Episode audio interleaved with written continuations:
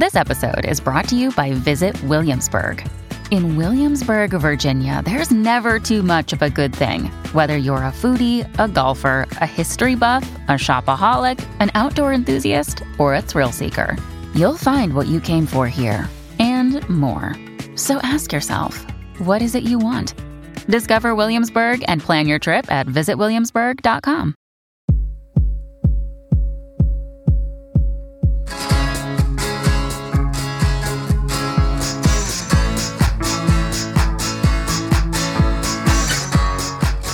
Hey, Holly. Hey, Dave. What is going on with yourself today on the What Difference Does It Make podcast? Well, I probably should have done my vocal warm ups before we started this conversation, but this is going to be a pretty rad talk, I think. Okay. Yeah, we, we you say that because we're talking with Jason Thomas Gordon, and he has created, uh, he's written, I don't know, do you create? I guess he created. It's a creation for It's- sure. A book is a creation, but he has also written it. Okay, he created a written document of singers. And what, what do we call this written document? It's called The Singer's Talk. The greatest singers of our time discuss the one thing they're never asked about their voices. That's an intriguing title. I'm like, okay, fine. So who did he talk to? Anyone we know? Well, he talked to a few artists you may have heard of. Of the 73 that he spoke to for this book, I don't know, Bryan Adams and Joe Elliott, Sammy Hagar, Steve Perry, Willie Nelson, Aaron Neville, Stevie Nicks. Uh, who are some of your favorite singers ever? Dave, I bet he's spoken to them too. he does this all in alphabetical order. So I'm going to roll off just a few from like near the end of the book. Robert Smith of The Cure, Bruce Springsteen, Paul Stanley, Mavis Staples, Rod Stewart, Michael Stipe, Jeff Tweedy, Dionne Warwick, Thom Yorke of Radiohead. It's like he wrote this book for you. I feel like he did. And so thank you, Jason, for writing this book for me. Even though I'm not a singer, and both of us, we try to sing, right, Holly? And we fail. It's not pretty. But Fail miserably. but it's a fascinating process. I mean, even if for us non singers, Jason mentions that it's great for those aspiring singers, even for, for you and I, the layperson. So he asked all the singers the same questions about their voices, about their own favorite singers, about their vocal exercises. He kept it very interesting, even for non singers. If you're a fan of our podcasts, clearly, if you're listening to it, you enjoy our insights. it felt like we had another person who was representing us in a way, if that makes sense. He has our musical curiosity of how the process happens. So you know, once we found out about this book, we wanted to get him into our virtual studio. And the great thing about this book is that it goes to a charity. So, Holly, please tell us where the proceeds go. We should say that Jason Thomas Gordon is the grandson of Danny Thomas, who started St. Jude Children's Research Hospital. Jason started his own campaign called Music Gives to St. Jude kids. So his proceeds are going to Music Gives, which in turn goes to the kids of St. Jude. This is a great opportunity for you to be charitable. So, before you get charitable, give a listen to our episode. We're talking with Jason Thomas Gordon, and you could hear and see Jason Thomas Gordon. What do we call him? We're going to call him JTG. J- We'll call him JTG from here on out. You will find him outtakes pieces from this interview on our YouTube channel at What Difference Does It Make podcast and on our social media at WDDIM podcast. That sounds wonderful. We love all that. So let's get right into it right now. This is Jason Thomas Gordon. He wrote a book and it's called The Singer's Talk on the What Difference Does It Make podcast. There he is. Hi How you doing? and welcome. Good. How are you? Good. Come- Thanks for doing this. Thank you for having me. Are you in LA? I am, yeah. Will you be going Yeah. later in your neighborhood to see the baseball project tonight? No, I Oh. didn't even realize they were playing. Ah, I just read your Michael Stipe, and you said you wanted to ask him about Mike Mills, who I agree, like background singer, a singer who adds a lot. The secret weapon of the band, and not only that, I see Mike probably once a year because he he supports St. Jude, and there's an event that he supports that w- that um, the hospital puts on, and Patrick Warburton puts on, and Mike's always comes and plays, and so I see him about once a year, and I'm humiliated that I'm going to see him and and I haven't asked him about I didn't ask Michael about his voice. But it was one of those situations where you're always rocking back and forth like Rain Man hoping you get all the questions in. And sometimes you have to get rid of some questions cuz you can feel that they're going to have to go soon Yeah. So I just didn't get to it, and I, am so upset about it because I love his voice so much. But then again, you're like, oh my god, I'm talking to Michael Stipe. I mean, how many of the, how many Come of those on. moments? I mean, I was you're looking down this list. I know, and it's just it's bonkers. So uh, yeah, so that was one of them. I want.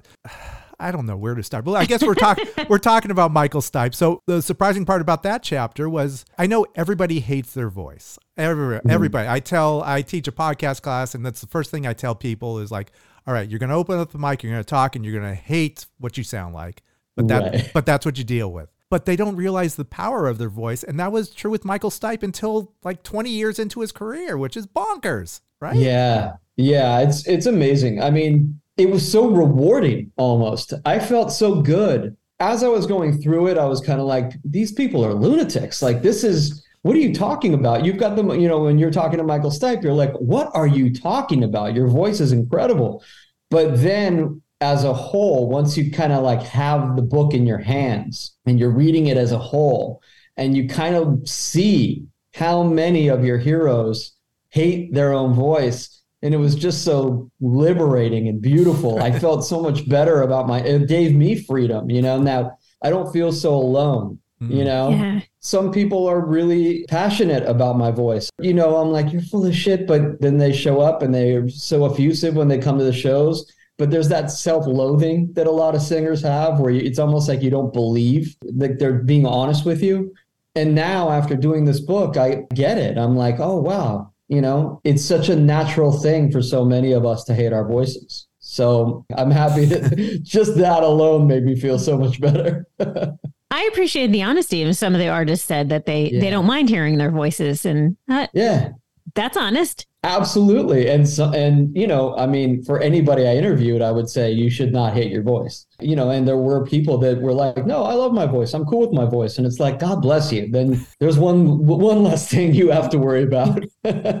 right. We should mention that the proceeds of this book are going to St. Jude Children's Research Hospital.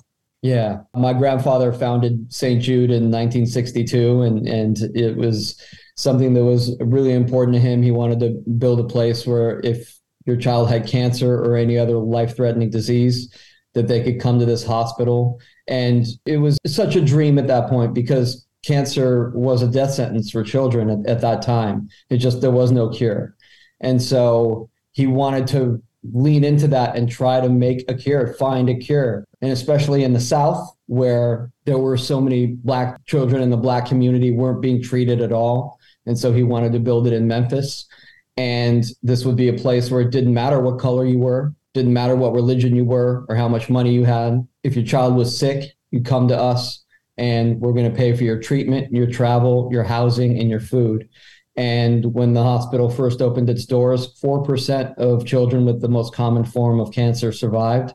And now, because of the research and protocols developed at St. Jude, that number is now 94% and we lead the way that the world understands, treats, and defeats childhood cancer. So it's a really beautiful, incredible place with a beautiful mission. And when he passed away, that's why I started Music Gives to St. Jude Kids. I wanted to create a campaign that reached out to the music business and got them involved. And so that's what this book eventually became. So if you buy the book, all of my royalties go to St. Jude. So it's also on top of everything else, it's a really beautiful cause to donate to. So the in with the artist, because a lot of them, like you said, support and probably had already supported St. Jude. Was it yeah. easy to get in with them? Nothing is easy.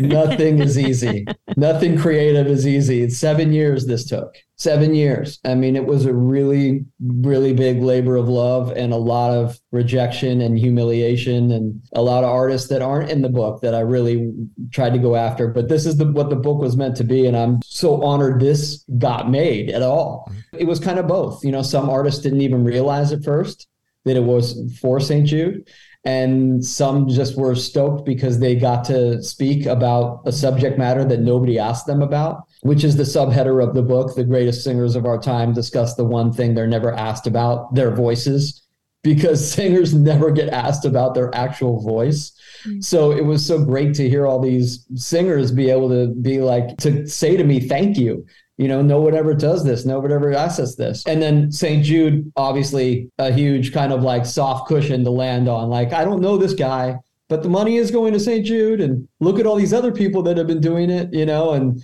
I, I think there was a lot of goodwill towards it in, in many areas. I got really lucky that it happened. So, like with our podcast, it's usually the first one that's the hardest mm-hmm. one. And then that kind of gets the ball rolling. Oh, this guy did. Yes. So, okay, it's all did. So, who was your entry point?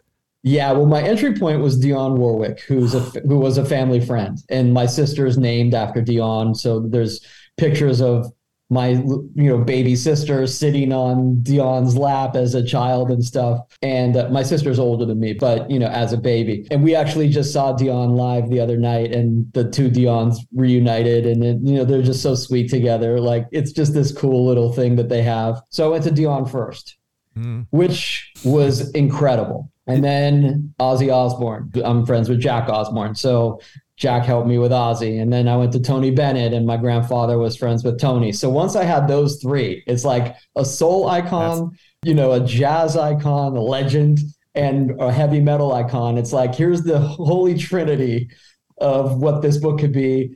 And then I could kind of move forward and be like, hey, look who I got, you know? And then I started asking people I've worked with, with Music Gives and people that have supported St. Jude. And, you know, I just started building this kind of arsenal and it, and it took off from there. St. Jude, we should say your your grandpa Danny Thomas. Yeah. What do you think of his voice? Did he ever discuss his voice? I know he, you know, he sang a little bit, and uh, you know, yeah. you, did you see any of his prep work or anything? Did you get an idea of of if he even enjoyed singing?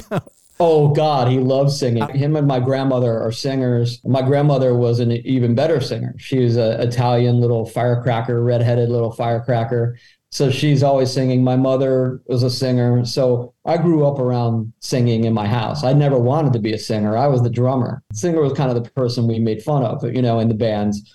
And then I kind of got forced to become a singer for my band. And that's how this whole idea for this book started. Cause I was like, oh my God, I've been making fun of everybody forever. And this is actually horrible. this is the worst job ever. But my grandfather had a beautiful voice, beautiful, beautiful voice, especially when he would sing in Lebanese. I was 18 when he passed away. So he was like a father to me. And we were, we spent so much time together. But I never saw him do anything when it came to his voice. You know, he was like an old school entertainer. You know, he was a stand up comic and he could sing and all that. He just had all the skills. And I never saw him fret about it. I never saw anything. And and he and I actually did a play together where he sang. I played uh, like a young Einstein, and he played Einstein's grandfather and he sang to me in the play but i never saw him do i never saw him do anything you know? He just was great at what he did. You never got to go to vegas and see him do oh yeah thing? oh you did? Yeah okay. yeah. Oh yeah yeah. When i was a kid i used to go to vegas and see him with sid caesar and milton berle and stuff like that. Yeah it's oh, crazy. But i never saw him preparing. I never went i was never backstage like watching his warm-up routine you know, I was an idiot. You're a kid. You don't know anything. Now I wish I could talk to him about all of this stuff. I think that's true with anybody in any, you know, any of our yeah. grandparents, right? A million questions to ask. Yeah. yeah. It's weird how you're kind of like when you're younger, you just, you're so kind of laser focused on whatever you're up to and your own you know the world revolves around you when you're a kid. And it's not until you get old like now i want to walk the halls of st jude with him and talk to him about the hospital and what it took to build that place. I mean it's insane mm-hmm. what it must have taken to build that place. And there's books you can read about it but it would have been nice to be there with him you know? One of the many things that is so great about this book is that you are asking specific questions to each of the artists very specific questions, but they also get into some great stories about themselves and their experiences. Yeah. What I wanted to do was do two things at once. I wanted to create a survival guide for singers. So, like a resource guide, if you're on the road and you're a singer, you know, and you need help or whatever, you got this book that's there for you. So, in that regard, I wanted to ask everybody the same question. So every singer got asked the same question in the book. And that way, if you're on the road and you start getting sick and you start to panic and you go, What do I do? You can quickly flip through and go, What does Bruce Springsteen do? Or what does Mavis Staples do? Or whatever. And so you'll always be able to find different answers from the same question. But then I also wanted to be the music fan that I am. And I'm here I am getting a chance to talk to all these people who should not be talking to me at all and you know ask them stuff that I'm interested in um, that, that's specific to their talent and their voice. So then those, each singer gets thrown in those kind of personal questions too. So it's also fun for music fans to read because you're getting this like fun kind of exploration of sides of your favorite singers that you never you got to see before. The one story that seems to be picked up by everyone is the Thom Yorke story of him just you always think of him as the sourpuss or you know just kind right. of dour and you brought out this fun side of Tom. He shared the story that everyone seems to just is going giddy about. Can you kind of tell that story well, again? Well, there's yeah, I mean there's you know, Tom, yes, I think he, you know, I didn't, I don't think I brought anything out of Thom Yorke, trust me, but, but I do think that, you know, as a Radiohead fan, there was those early years where he was going through what he was going through and facing fame. And I'm sure it was really tough for a myriad of reasons. But now, as you've seen in recent years, Tom's awesome. He's like Nick Cave. You know, they're the same way. Like Nick Cave's early career, he was super serious. But now there's this like lightness that's been coming out more and more and, and more openness. And Tom was definitely that with me and couldn't have been cooler. I mean, we had so many laughs and, you know, he was so friendly and kind and generous and I think that the, what you're talking about is a Rolling Stone article. There's a few things in there that are really amazing in that interview for sure. But I think that one of the, the story that got picked up on was him and Jonny Greenwood got high at like towards the end of a show and came back out to play everything in its right place and he couldn't remember the lyrics and so he just kept going around in circles trying to figure out what the lyrics were and i was making fun of him because i'm going there's only three lines right. in the entire song you know? And he goes yeah i couldn't do it and he just had to get up and leave something something sucking on a lemon. I don't know. yeah, yeah. And Willie Nelson told me a similar story where he just got so high that you know a, a, few people tell really good getting high stories that where it affected their vocals in a funny way. I think Ann Wilson had a pretty good one too. Yeah, Willie Nelson. I he said he just walked right off the stage. I just yeah. can't do this. I think his quote was, "This ain't the night." yeah. Were you able to do a lot of these in person? I know some of it was before no, the pandemic. All were over you, the phone. So okay, even before there was Zoom. I mean, you were doing this before or before. Yeah, you were. Yeah, you discovered all, all, Zoom, I guess. That's right. right. We invented Zoom yeah. this time.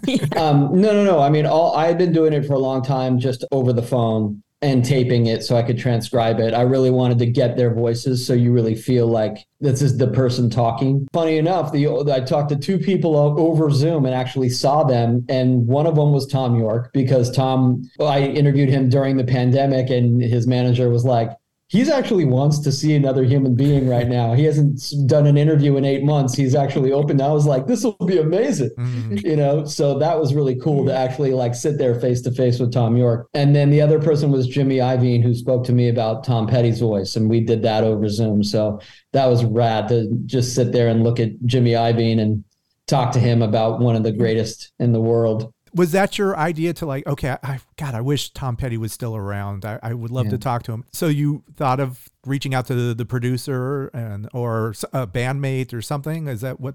Yeah i mean i wanted certain places in the book not to just be the interviews with the actual singer but you know i'm a giant fan of prince you know or nina simone or janis joplin well, you know, what were they doing? What was Chris Cornell doing? I was able to talk to band members. I was able to talk to Tom Morello about Chris Cornell or Wendy from the Revolution about Prince and all these different people that were band members or engineers or whatever. You know, Eddie Kramer, who engineered all those incredible Hendrix albums. I got to talk to him about Jimi Hendrix. So the list goes on and on. It was cool to kind of have that perspective as well by, you know, to learn about people who weren't with us anymore. We are talking with Jason Thomas Gordon. He has talked to many of our favorite singers. We have further questions, but the time has come to take a break. We're going to take a, a vocal break, and we will be right back. Hello, Pantheon podcast listeners. Christian Swain here to tell you more about my experience with Raycon earbuds. Our family now has three pairs of Raycon earbuds around the house, and my wife just grabbed a pair of the Headphone Pros to replace some headphones from a company that was double the price. And yes, she loves them. Now, if you haven't pulled the trigger on a pair of Raycons, or even if you have, but you're in the market for another pair because they're just that good, well, now is the time to check them out because they just launched their upgraded model of the best selling everyday earbuds. With Raycon's upgraded everyday earbuds. Now, you also get active noise cancellation, ergonomic design, and multi point connectivity that lets you pair with two devices at once. New quick charge function, three customizable sound styles, plus awareness mode. Available in a variety of vibrant new colors to complement any and all skin tones. I even have a pair of earbuds in a cool green color. I have tried just about every earbud known to humankind, and these Raycons are fantastic. Seriously, if you've been wanting to check out Raycons, there truly is no better time. You're going to ask yourself why you didn't check them out sooner, and Raycon offers a 30-day happiness guarantee. So, what are you waiting for? Go to buyraycon.com slash Pantheon today to get 20% off your Raycon order, plus free shipping. That's right, you'll get 20% off and free shipping at buyraycon.com slash Pantheon. Buyraycon.com slash Pantheon.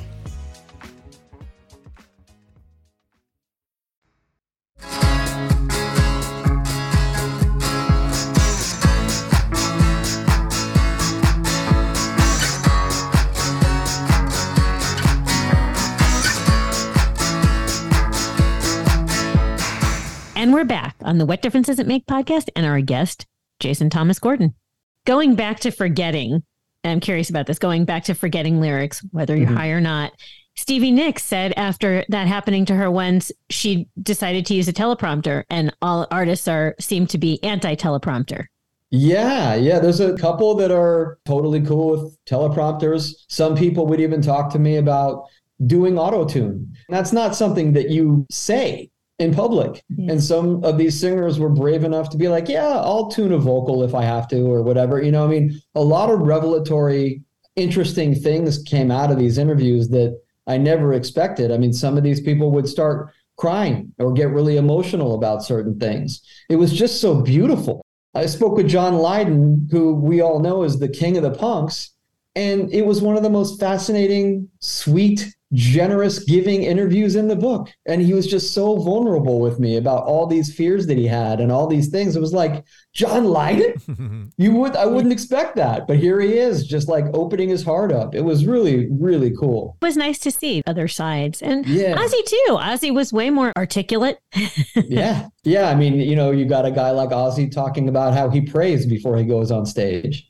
And here you think of ozzy as like the bat biting hellraiser mm. you know and like he's such a sweet loving faithful human being. He's praying to god before he goes on stage. It's just so many cool things like that that you find out about your heroes. You mentioned using a teleprompter but one person who's just off the cuff and just relaxed on stage jeff tweedy who mm-hmm. you you mentioned it, it, was like one of the funniest shows you saw because it's it's he's just telling jokes and very yeah. relaxed especially in those solo shows yeah yeah. If you go see him at largo or something intimate where it's just him acoustically yeah and he is hilarious. You know jeff tweedy is truly remarkable as a musician his approach as an author songwriter. I mean he's just one of those guys that's that's got it all. But yeah very vulnerable in the interview really funny. And definitely i mean uh, you know i one of the examples i brought up to him was i was watching a documentary once where he was doing one of his solo shows and somebody screamed out that one of his songs sucked. And it's just such a rude thing for an audience member to do. And when he does those intimate shows like that sometimes you run into those type of people. So we were just talking about how you deal with that how he tries to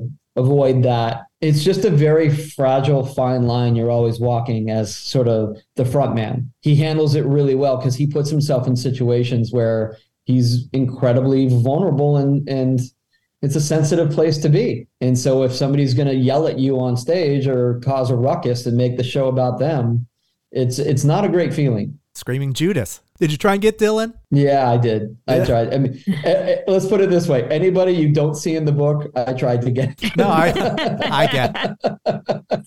I mean, if you guys named me your three favorite singers that aren't in the book, chances are I tried to reach out. Bono. Bono was the only person who wrote me a rejection letter personally. He wrote me the most lovely, sweet rejection letter.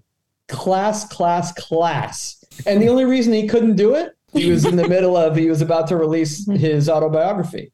He just couldn't do it. His publisher wouldn't let him do another book. And I get it. He had his his book coming out. So mm-hmm. maybe if there's a, a second edition of this or we do like a, a revised edition, I might be able to snag some of the people that that couldn't do it the first time. But Bono would be high up there on the list for a lot of reasons. We've heard he has FOMO, so uh, Yeah. uh, Yeah. so once he sees this book, he's like, uh, he's probably cursed himself already. Like, why get fucking aren't I in this Yeah. book? I should Totally. I heard he wanted to cancel some shows over it. He's furious right now. He's he's kicking himself. Yeah, this is horrible. yeah.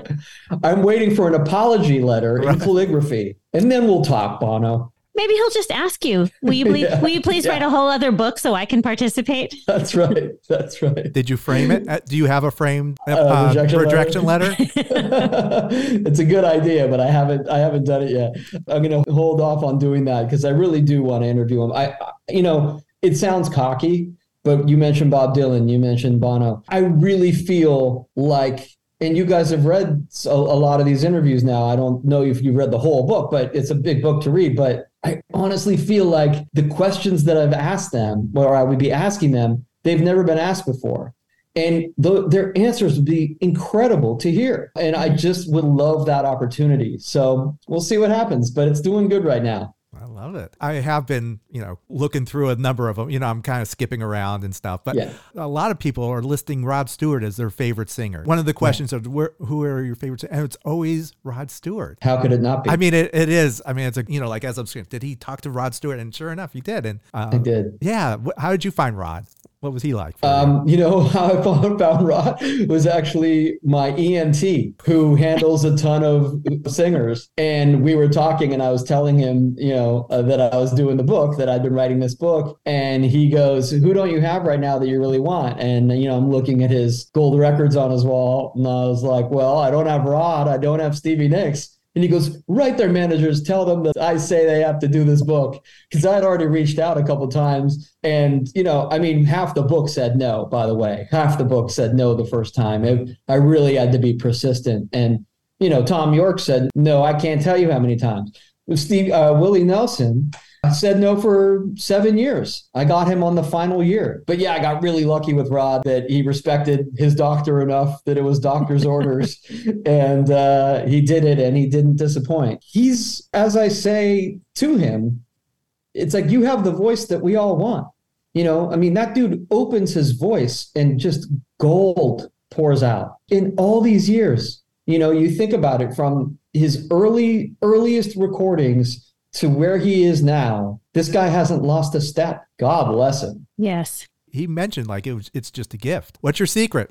I'm just, it's just, I'm very fortunate. Is what, Yeah. very- And you know, for all those guys like that, you've got the Rod Stewarts and you've got the Smokies and you've got Bruce Springsteen and you've got these cats that are like, I just do it. I don't warm up. I just get out there and do it or whatever. For all those people, even in their interviews, they'll give you some gold from another direction, you know, either about performance or a philosophy about something. Mm. So even though they might not be, maybe they might have these God given abilities, there's still other things that they struggle with or they work on or you know they're protective about you know all that kind of stuff A few of the other singers that were mentioned consistently, and I don't know why I'm surprised by this, but Paul Rodgers, a lot of people mentioned. Yeah Oh, great voice. well yeah which, i mean which I get, but just ran, it felt random almost. yeah but not i think to rock guys not you know paul rodgers in the rock world he's a big one he's a really really big one kind of like rod you know has that voice that's just like how is this possible Mhm. You know, I tried to get Paul. I tried to get Paul. Didn't happen. It's it's again one of those things where it's like, of course, of of, of course, yeah, Robert Plant was one of the obvious ones. You know, a lot of Yeah. people also mentioned. yeah. And that- Robert Plant. Yeah, I mean the Mount Rushmore. Uh, Trust me, um, keeps me keeps me up nights. That one, but Robert Plant is on that same level where you're just going how, and then what he's transformed Right. into. Right, right. That's what I was going to mention. Like he he is he's adjusted amazingly to later in his career. I love this this new stuff. that he puts out. Yes, yes. Why would you ever go back to Led Zeppelin? Right. I feel the same Wow. way. I'm the same Yeah. way with you.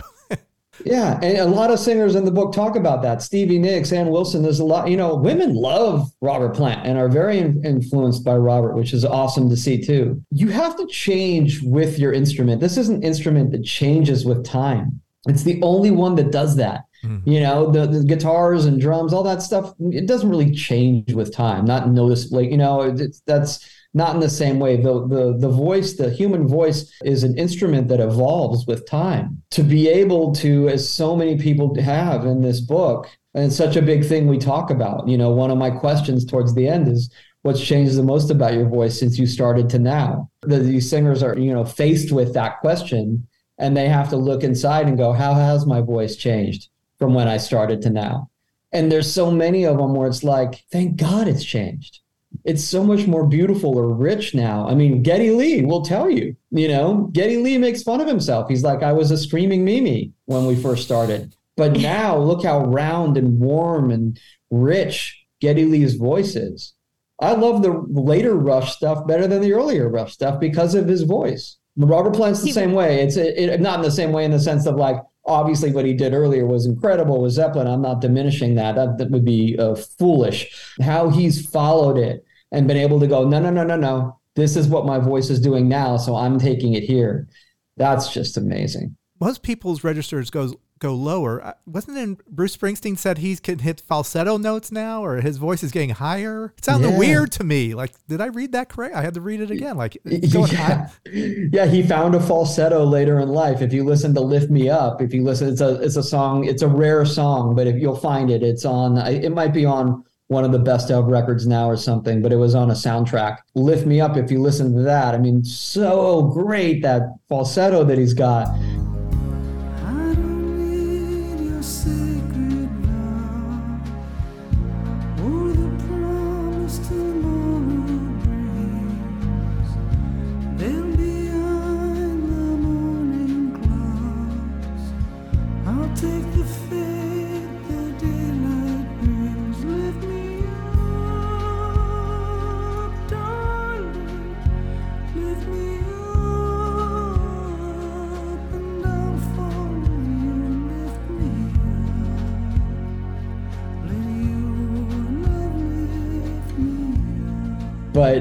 of people lose it later in life.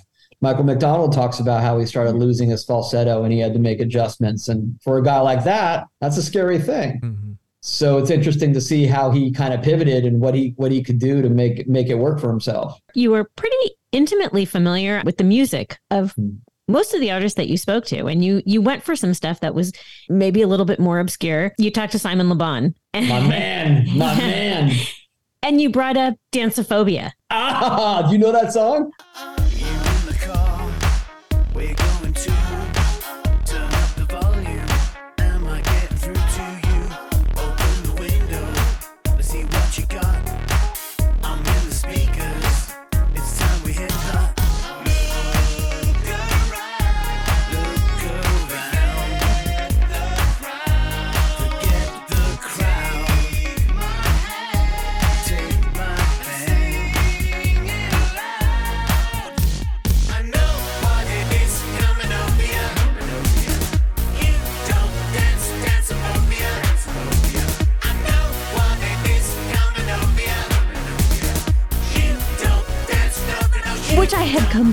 Completely forgotten about. Yeah. So now, of course, it's uh, I just added it to a playlist. Ah, yeah. Yes, that's uh, he would be so stoked to hear that. That's great. Yeah, that's great. He seems so great. Did you know him before you talked to him? I didn't. No, I mean, it's what's what's funny is like once I got off with the phone with them, it, it, felt like we were best friends. You know what I mean? It was like it was so intimate. These conversations are really intimate. And I think that was part of it is that not only was I asking questions that they had never been asked before, but then I am coming from a place of being a music fan. Somebody in a review compared me to Wayne from Wayne's World, and I just started laughing because I'm like, I am Wayne from Wayne's World. what would you do if you got the chance to? I'm not going to sit there and you know play it cool. What's who wants to play it cool? There's nothing cool about right. playing it cool. It's like no way way, man. I got the chance to ask these people anything I want. I've got them captive on the no fucking way. I'm going for it. You know, I mean, and that's it, talking about danceophobia to Simon. It's like I was I was making fun of him and saying you guys were wrong not to release that as a single. Like you guys fucked up. And he, he agreed with you. Yes, he did. And he was like, "Thank you for mentioning that song." I mean, that song is such a gem. But to your question, I'm a music fan. I'm a fanatic. I'm a musician. This is like my life. This is, I love this. If I have the chance to ask singers about stuff that I care about, I'm going to ask them those questions. Of course, you know, you want to make sure that you're doing your due diligence before you talk to someone. I'm not winging it, but I'm also asking them questions that I've always wanted to ask them as a fan or highlight certain songs that I'm a giant fan of that that maybe nobody else ever talks about with them. That's part of the fun and I've seen now on social media or through you know direct messages or in reviews and stuff like that um, from people that read the book that they're getting turned on to stuff that they didn't know of before. And I've had friends call me and be like, What? I just got into Neko Case, or I just got into King's X. I'd never heard of King's X or Spoon, and you know, bands like Spoon, like bands that that are amazing that maybe aren't household names. And then by being kind of among all these other people in the book, you find a song that you love or a band you love that's part of it. I love that. Which leads me to this my favorite part of this book so far that I've read. You're talking to Robert Smith of The Cure, and you're uh-huh. asking about a, a, great performance, and you and you mentioned the song "I Don't Know What's Going On," and right. then he repeats that. Oh yeah, I had a good performance, and I know what's going on. And like, "That's yeah. what I just said," and you, yeah. but you just put. But you put that in the book, which I thought was hilarious. Yeah, yeah, yeah.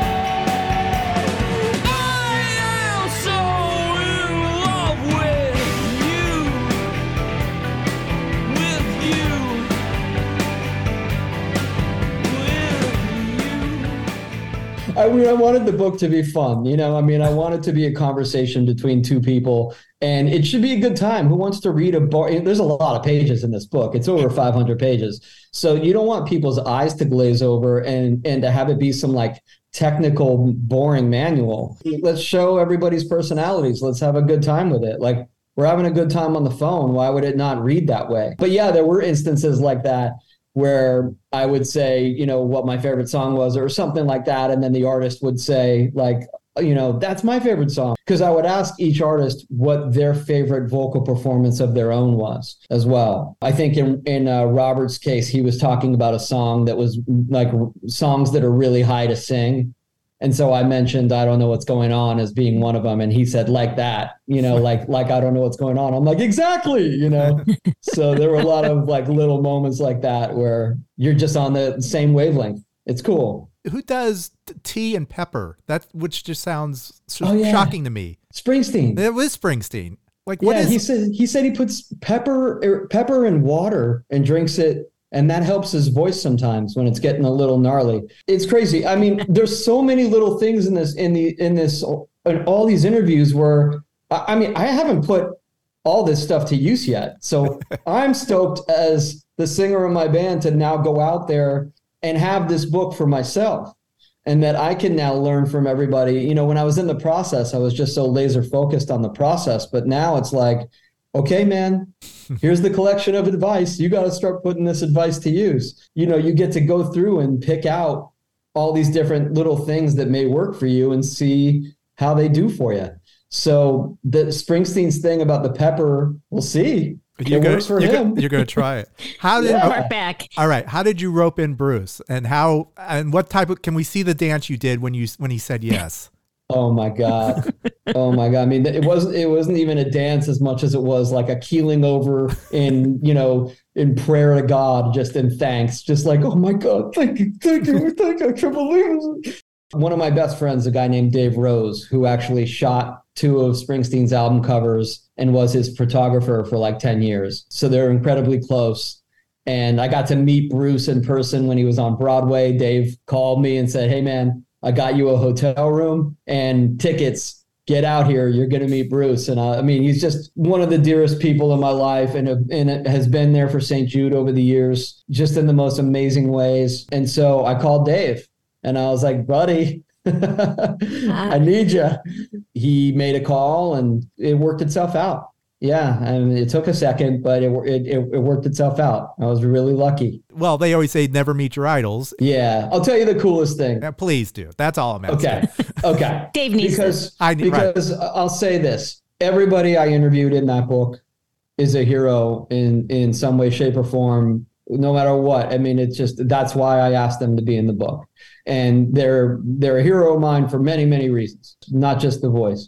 So anytime I interviewed anybody, it was like, I cannot believe this is happening right now. This is insane. But it just kept happening. And I was just like, I'm taking this, you know, I'm going to keep doing it. But with Bruce, obviously, huge deal. You know, he's at the top, you know, he's Bruce Springsteen. Not only the voice, but the endurance in his performances and how he can do that night after night after night and seems to be superhuman. So it's a big deal to interview Bruce Springsteen and I get on the phone with him. We start talking. It's all going good. He's cool. You know, he's laid back. He's he's not impressed by me, you know, but he's just just chilling out. Da, da, da. And then I said, uh, or he said we were talking about his early influences, like from the bar band days. He goes, "Oh, you know, there's another guy I love. The guy from the from the Moby Grape. What was that guy's name? Moby Grape." And then he's like, "Oh, hold on, this is gonna drive me. Hold, hold on a second, this is gonna drive me crazy." And he like gets off the phone for two seconds. He comes back and he's clearly got his computer, and he's like, "Ah, oh, let's see, let's see. Oh, we'll be great. Let's see." And he's just now I'm hanging out with Bruce Springsteen while he's just on his computer googling you're a, looking up who the singer of Moby Grape is. You're with old man Springsteen, who's looking up, you know, like yeah, suddenly like, who the yeah. who was going on? What's happening? Yeah. So it's not like interviewer subject. You know, you're you're interviewing, you're getting the answer back. It's like, oh, we're hanging out now at home. You know, I mean, it was that kind of thing, and th- that those little intangible things. It's so stupid. Of course, we're all human. Of course, Bruce Springsteen is probably a, a, dick on some days. You, you know on you meet him or moody some days, just like we all are. You know what I mean? It's like they're not superheroes. They're just really people that you admire and are great at what they do.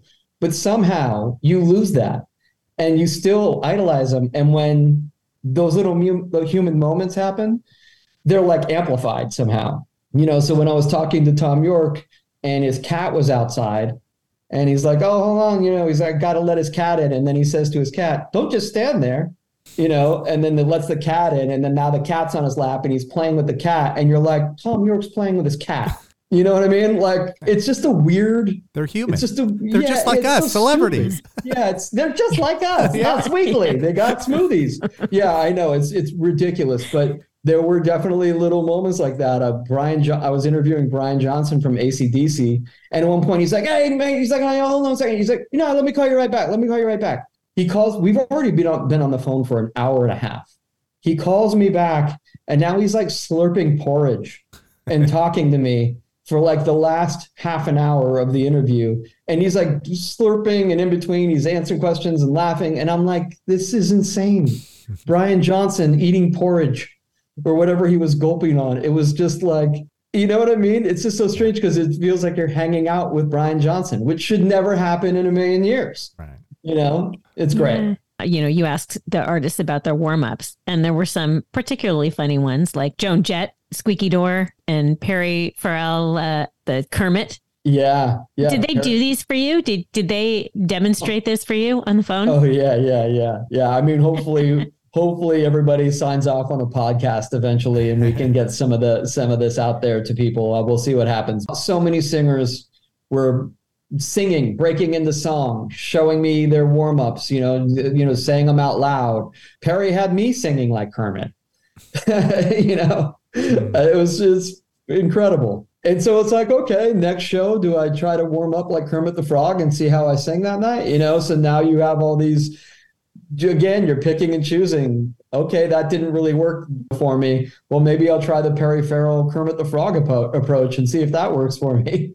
And the squeaky door. Try this. And the squeaky door. Yeah, yeah. yeah. The Joan Jett does a little squeaky door thing. She says she does on stage, and you know she's having trouble on stage. She'll just do it and turn away from the mic and make this sound like a squeaky door and stick her tongue out and. She's like, I don't care if it looks stupid. That's what I'm doing. I found myself with some of the exercises. I do not sing in any uh, way. Right. this is pretty much the only way I use my voice. But I found myself trying some of the exercises right, right. Can't hurt. Can't hurt. Here you are doing your thing. You're using your voice all day. You know. We'll to, yeah. Before, like our 15 minutes before, we'll do our Kermit before we get yeah. on with our guests. I'm a little offended you didn't before this episode. Yeah, I mean, would I killed you? I, that's true. We had the we had the blueprint. Why didn't we use it? Yeah. Yeah, something to be said for for seeing the, these artists that are you know yeah, they're aging yeah. like but to be in the same room now you yeah. know we just be thankful that we can get to see these performers now still like absolutely still bring it. It's, it's, yeah it's more important now than ever you know more important now than ever because because we're not going to have these mm-hmm. guys much longer you know we're watching prince died, and people we didn't expect tom petty is not supposed to be dead right now tom petty was supposed to have johnny cash's career right and be right. doing that at that age and it's just crushing. So we you gotta you gotta enjoy every live show you can. Sure. David Bowie, which was another common thread with the with the artists, oh, uh, right. the artists that you spoke to. You know what? David Bowie was the common thread. I don't know if there was an artist that didn't mention David Bowie. I mean, David Bowie is mentioned in this book more than I am, and I was the guy interviewing people. I mean, he is everywhere in this book. He he, everyone feels him. You know, I mean, it, it, we all love him, we all admire him, and it wasn't again a voice that was doing anything other than being himself, and it was just his soul coming out of his voice. You know, he couldn't do what Mariah Carey does, but Mariah Carey can't do what he does. You know, Okay, I realize we're asking you about all these artists that you didn't that that, that didn't no, but, that chose not I, to participate. But I do want to say I interviewed Nile Rodgers about David Bowie. Yes. So yes. Yeah. Who, yeah. yeah. you could no, talk to was, Nile about a lot of different artists. yeah. David Bowie. well, of course. Or yeah, or just perfect. focus on Bowie. Yeah. That's a, the best choice. Yes. Yeah, that, yeah. I'm so thrilled that you were able to bring this book to us. This is it's really it's great. It's an amazing document now that we have I, yeah. I, I, was just telling Holly like uh, this is going to be a book that I can go back to and look at a reference. Book. Yeah, like a reference yeah. of like okay, was this guy was. All right. Besides a book, you've you always mention king size. Tell me about king yeah. size. Tell me about the because I listened to a little bit. It reminded me a little bit of the Hives uh, and the you know like this oh. garage, little garage rock going on there. What? Tell me, tell me about the singer of King Size. I haven't heard much about him. well, the singer of King Size isn't as cool as the drummer of King Size. I'll tell you that. King Size is my rock and roll band which is the reason that any of this started to begin with. You know, I was the drummer, and uh, when I became the singer, it was just insane. And I really, my guitar player and I have been, you know, best friends for 30 years and love each other to death. And we started playing music together, and something happened, and we just this chemistry came out of us. I love that you said the hives. I'll take that. Okay. We have so many different types of sounds to us. You know, there's EPs we have where we're pretty melancholy and sparse and sort of atmospheric and sad. And then there's this other stuff when we're doing the rock stuff that is kind of garage rock and and punkier. Our new record is called El Segundo. I'm really proud of it. I think it's a great record.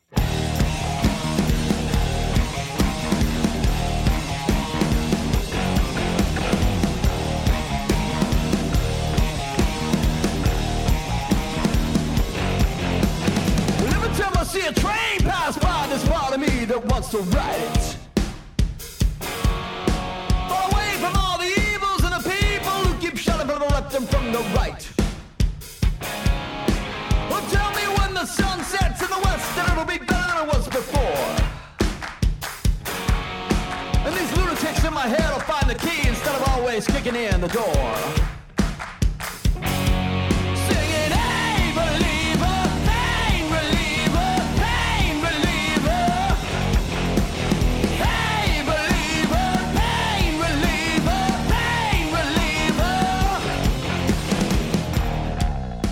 I think my voice is so much better on this album than it's ever been. And I attribute that to this book and just the osmosis of interviewing everybody and finding out these little things I could do to better myself in the studio on this one. And I think it shows. I wasn't that great a singer early on. It was a lot of character and, and personality and kind of like, I'm just going for it because I don't really give a shit. I'm just going to like do whatever I can do. But I cringe at some of it, you know, which was nice when I'm interviewing people that feel the same way, you know, and you know, you've got guys with the most beautiful voices in the world or girls with the most beautiful voices in the world talking about how they cringe when they hear their stuff now. And so it's nice to kind of be at another place and I hope the record after this I'm even better, you know, you just want to keep digging in and, and finding ways to be better at what you do. I love the band. I'm excited about the record, and I'm really happy that I got the chance to interview everybody before we started recording. All right. One question I have Do you have a favorite vocal performance you're really proud of? Ooh, That's a good one, Dave. Thank you. It just came to me. God, you're good at this. Yeah. Um, never been asked that question, but let's get the, um, something we can I play. Maybe yeah. we'll insert it into the podcast. So let's. Oh, buddy. Oh, um, buddy. We have a song called Gold on our um, on a, a, EP called No Gold, and um, it's a it's not one of the rock songs. It's a it's a ballad, but um, it's like kind of a sea shanty kind of a ballad. I don't know where it came from. It just came out of me one night and got with Kerry, my our guitar player, and and sat there and we I sung him all the melodies. I sung like the words just came and something happened. I don't know. I just it was there. And we wrote this tune and it was one of those things where like I was saying we have so many different styles that we can bring to a record that it's sort of like architecture. When you make an album, it's like you want to find the right home for all the songs to live in. And I think we've gotten better with that over time. Whereas in the beginning, we were a bit too maybe eclectic for a band that's not Queen. And it just was like, you know what? We got to get better at the actual making of albums, you know, and really focus in on what the sound is. So for No Gold, it was really we held on to that song forever this tune and just waited until we made this we had enough kind of melancholy songs to put together and we made this double ep uh, um, and so one's called no gold and the other one's called silver statues. And this one song it just had sort of a magic because it wasn't really i wasn't really thinking and it just all kind of came out and was spur of the moment. Look what the sea washed in I don't wanna see my face again. The water's turned to mud. These days I've been so fucked up. All for the love The interesting thing about it is years later, after we'd already recorded this song, we hadn't released it yet. It'd just been sitting there waiting for the right record to put it on. Mm. And I was talking to some woman who's a psychic, and she was talking to me about past lives and all this stuff, which I don't even know if I believe in. Um, but she started talking to me, and she goes, she goes, you know, I didn't know her, by the way. This was a total stranger. And she goes, You know, you have a sadness about you. And she goes, You've had a sadness about you your whole life. You've always been kind of sad. Is that true? And I go, Yeah. And she goes, Well, I think it's because in your past life, you were the captain of a ship and a lot of the crew died under your command. And this song, Gold, is about the captain of a ship whose crew dies under his command and the song is uh, like a letter of an apology to the wives of the men who died and the children. It's just wild. That song came out of me like that, and then years later, this woman said it. So that song's always kind of held a special place in my heart. Wow. That's a great story, especially for not having planned ahead. yeah. Okay, so you've got this book out. Where can we find this? Well, go to Barnes and Noble. You could actually go to the bookstore, which would be like going to a record store and supporting your local bookstores would be awesome. Anywhere where books are sold. You can find us at thesingerstalk.com. would be the probably the best place. You can join up with Music Gives there and see what we're doing for the kids. And if you want to find King Size, you can find us there. So it's kind of got it all. Nice. Are you going to be playing around town to support this El Segundo? Is it El? How do you say this album? You, it's not El Segundo like the city. You said It's somewhere. El, yeah, El Segundo, like like the second. okay. It's uh, two different languages because it sounds like right now we're on we're talking in two different languages to each other and living on two different planets. So it's sort of a nod to that, and uh, it's also our second album, full length album, and it's only two of us. You know, it's Carrie plays bass and guitar, and I play drums and vocals. So it's a nod to that as well. And uh, yeah, I've got some vocal performances on there that I'm ha- really happy with, and can't believe that it's me coming from where I started. Yeah, I'm giving myself a little, Yeah, a little, a should. little nod and respect I'm for, sorry. Yeah. That's for how great. for how far uh, I've come. I want to get better. I got to get better. Well, congratulations. Hopefully, we can see you play live around. I hope so. Yeah. I heard it takes two to make the dream come true, is what someone once said. it takes two, baby. Thank you so much. I'm sure we'll see you around playing around town somewhere. That, that would be great. I'll keep you guys posted for Okay. sure. Yeah. okay. Thank you guys. It means a lot to me that you had me on. All right, Holly. What a mission. Seven years compiling all these interviews. It's wonderful. You kept his eye on the ball clearly, and it's great for us. And you mentioned the charity. Why don't you, that all the proceeds go to the charity? Mention that one more time for us. So it will go to Music Gives to St. Jude Kids, which benefits St. Jude Children's Research Hospital. The hospital started by his grandfather, Danny Thomas, in 1962. As I mentioned to Jason, I started doing some of the exercises as I was reading through the book. Can't hurt. Are we going to start doing our squeaky door exercise? Our Kermit the Frog. Our Kermit the Frog. Very good. Okay. Perry Farrell. All right. We'll have to start doing that. Maybe I'll sign. Yeah, we're going to sign our warm downs. As we warm down on the What Difference Does It Make podcast, where would our listeners find further information? Please find us on social media at WDDIM Podcast and on YouTube at What Difference Does It Make Podcast. We also have a great newsletter. It comes out monthly, and you can sign up at WDDIMpodcast.com and you'll see the whole list of podcast episodes that you may have missed. Please subscribe if you like. We'd love to have you. Thank you to Permuted Press and to Pantheon Podcasts. We are very happy to be Pantheon Podcast family members. And please support St. Jude Children's Research Hospital. I wholeheartedly agree. We have new episodes every Friday. So until then, this is Dave. This is Holly. Check you later. Over and out.